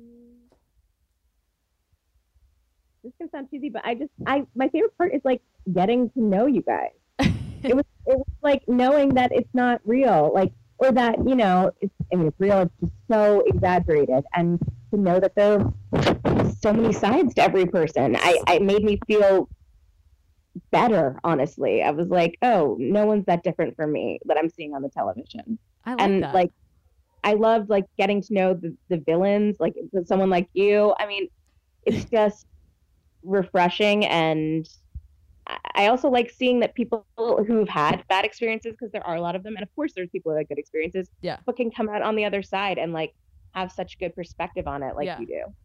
That's so cool. Um, I love it. I don't have a good tidbit though. What's a good tidbit? I mean, I don't know. th- there's just so many. I loved learning about like how much people are making for these weddings, and learning about kind of the the pressures to get engaged, um, Oh, how tough I it mean, I is like after engagement. story. I liked the story of like Chris Bukowski talking about wanting to like uh what's it called rehab his image so much that he was literally willing almost to propose to someone he didn't even love let alone barely liked Yeah. so that was crazy The pressure. It's it's just incredible. It's called Bachelor Nation: Inside the World of America's Favorite Guilty Pleasure. Go get it, order it. Can people just order it everywhere? Yep, everywhere. Everywhere. Uh, yep. On you can find me on Twitter on Amy K in LA, and then I will tweet everything about it. I love it. I can't wait. And I'll send you this link for the pod when it's out on Tuesday. Um, I've I've had so much fun talking to you, and I would love to. yeah, I'm so glad to get to know. You. Yeah, it's been great. I know you in LA. If I'm there.